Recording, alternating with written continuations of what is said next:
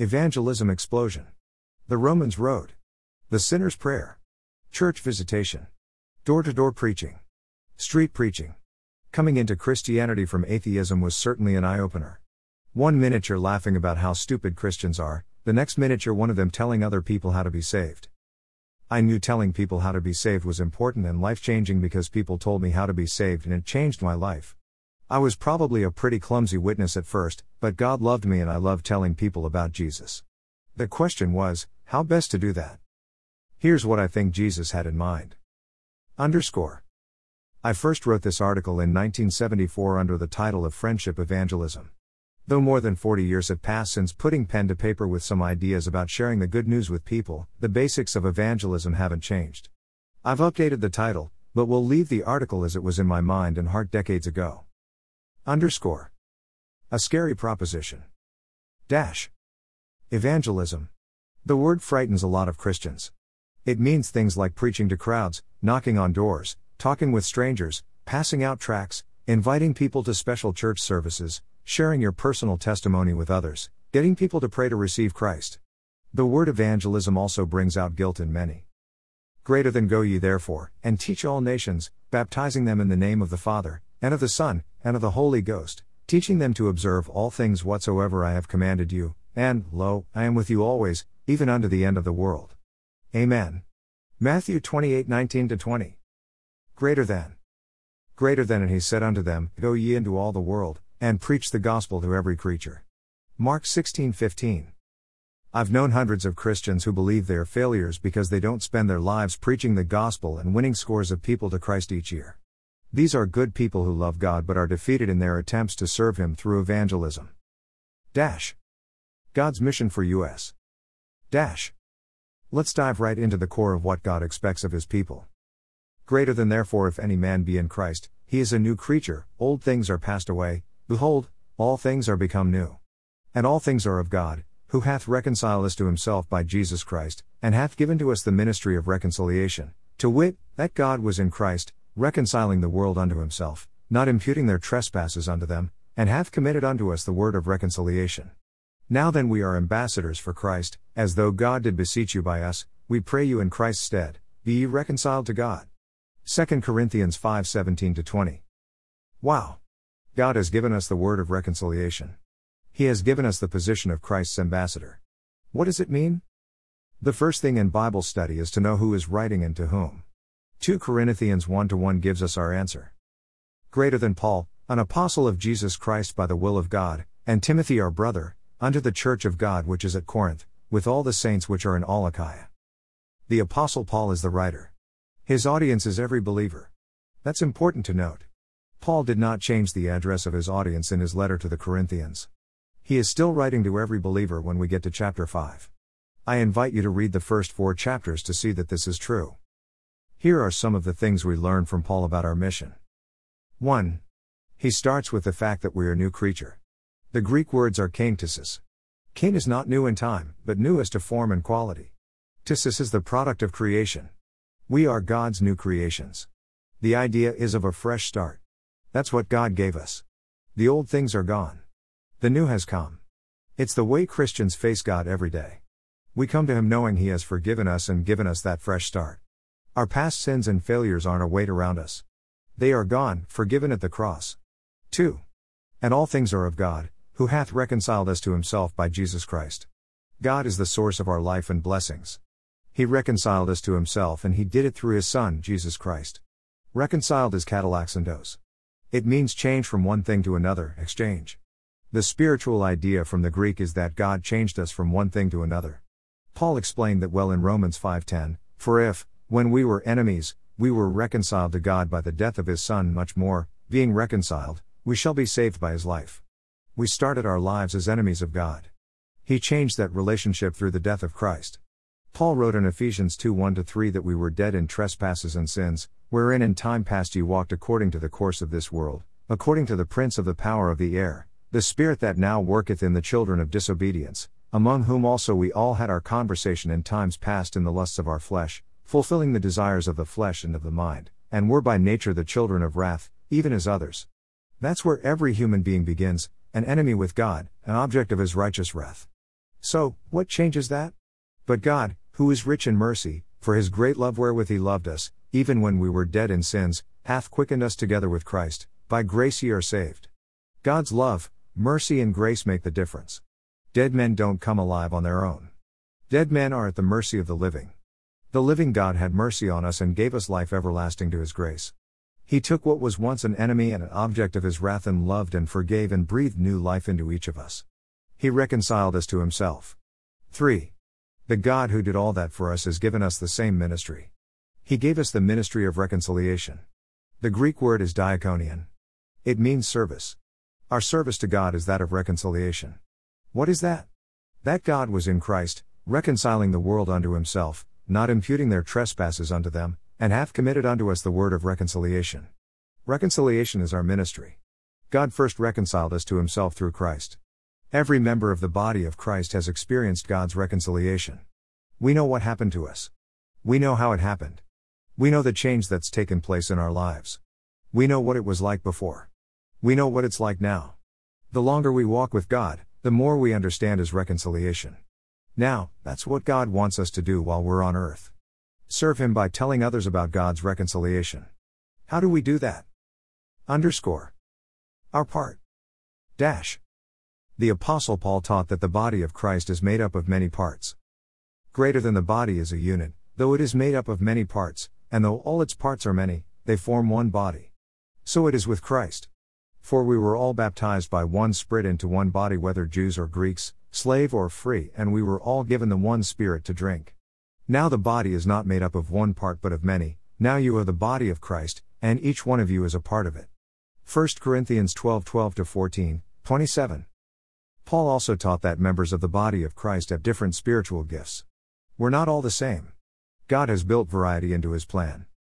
Greater than for as the body is one, and hath many members, and all the members of that one body, being many, are one body, so also is Christ.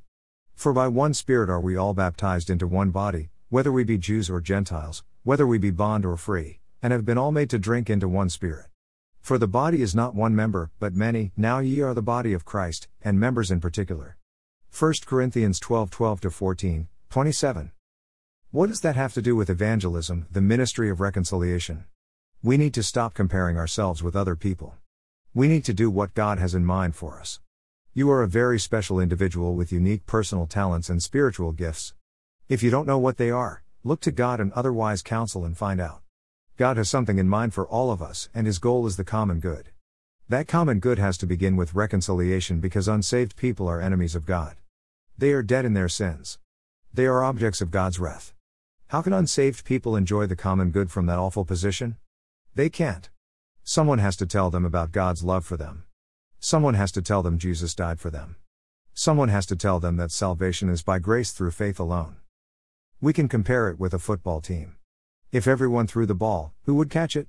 If everyone caught the ball, who would throw it? If everyone ran the ball, who would block the tacklers? The best teams work well when everyone on the team knows their job, does it well and respects the work of others on the team. Paul said it well in Ephesians 4:16. Greater than from whom the whole body fitly joined together and compacted by that which every joint supplieth, according to the effectual working in the measure of every part, maketh increase of the body unto the edifying of itself in love. As each part does its work. Isn't that a cool idea? Everybody playing together as a team. Everyone doing their job well and for the common good. Paul wrote 1 Corinthians 12 to get everyone in the body of Christ singing off the same song sheet. Everyone is important in God's plan. No one is better than anyone else. No one has more of God's favor than another. Listen to what Paul wrote. Greater than and the eye cannot say unto the hand, I have no need of thee, nor again the head to the feet, I have no need of you. Nay, much more those members of the body, which seem to be more feeble, are necessary, and those members of the body, which we think to be less honorable, upon these we bestow more abundant honor, and our uncomely parts have more abundant comeliness. For our comely parts have no need, but God hath tempered the body together, having given more abundant honor to that part which lacked. That there should be no schism in the body, but that the members should have the same care one for another. 1 Corinthians 12 21 25. Read those beautiful words one more time there should be no schism in the body, but that the members should have the same care one for another. That excites me. God wants unity in the body of Christ. He wants Christians to care for each other. It's from that place of safe harbor that believers can go out to minister to the needs of lost souls. People in the world are looking for real answers. They want to be part of something that works. Too much of what they've seen called Christianity hasn't worked. We've disappointed them for one reason or another. They just don't believe our message. The number one reason people have given me for not being interested in receiving Christ is the lives of Christians they've known. I personally believe it's because unsaved people hear us talk about how God changes us, but they don't see a real change in our lives. We have to walk the talk. If there's no real change in us, if unsaved people look at us and believe they're just as good or even better than us, why would they want to change to be like us? They don't and they won't. The first step in evangelism is living a changed life, living a reconciled life. The second step is becoming their friend. Dash. Friendship evangelism. Dash. That brings me to the importance of friendship evangelism. It begins with our personal strength in Christ and His strength in us. It begins with our having a deep and viable relationship with the living God. I've been with many church members as they shared the gospel with others. Unfortunately, many had little to say beyond a prepared speech and a few pat answers. They were unhappy or unfulfilled in their own walk with God and had very little to show and tell. They had few resources upon which to draw. They shared Christ because they had to, not because they wanted to. If your life is full and rich, it's just natural to tell others about what's so great about your life. But if it isn't, well, there's not much you can say. So, start by enjoying your relationship with God. That places you in a position of strength. Remember that evangelism is more than just leading someone to receive Christ as their Savior. The good news of Christianity is more than just starting with Christ, it's also finishing with Christ. Receiving Christ is only the first step. It's an important step, but it's not everything. Winning a football game means putting your heart and soul into winning from the opening kickoff to the last play of the last minute of the game. Friendship evangelism means caring for people. The best evangelism takes place in a context of mutual trust and respect. It takes place between friends. 1. Christians need to care about the people they hope to reach. 2. Christians need to accept the people they hope to reach. 3. Christians need to love the people they hope to reach. 4. Christians need to establish meaningful relationships with the people they hope to reach. 5. Christians need to stay close to the people they reach. 6.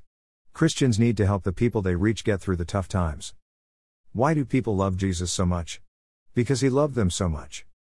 Greater than for God so loved the world, that he gave his only begotten Son, that whosoever believeth in him should not perish, but have everlasting life. John 3:16. Greater than but God commendeth his love toward us, in that, while we were yet sinners, Christ died for us. Romans 5:8. The best evangelism comes when you really love and care about someone. Demonstrate your love for others. Show them, don't just tell them. How do you do that? Lots of ways. Think about them. Pray for them. Ask God to provide openings for you to show His love for them. Talk with them. Listen to them. Be their friend. Show you care. Spend quality time with them. Concentrate on what's important to them. Go out of your way to do good things for them. Be the best friend they have ever had. Let God's love pour through you to them. Share God's truths with them. Keep in mind that we are God's ambassadors, as though God were making his appeal through us. An ambassador speaks on behalf of the leader of his nation and makes an appeal to the one in opposition. Unsaved people are just like what we were once enemies, objects of wrath, dead in transgressions and sins.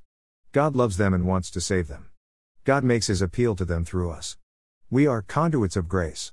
This means you need to know what the Bible teaches. A good ambassador prepares well and understands the terms of the appeal fully. Show them the way to Christ.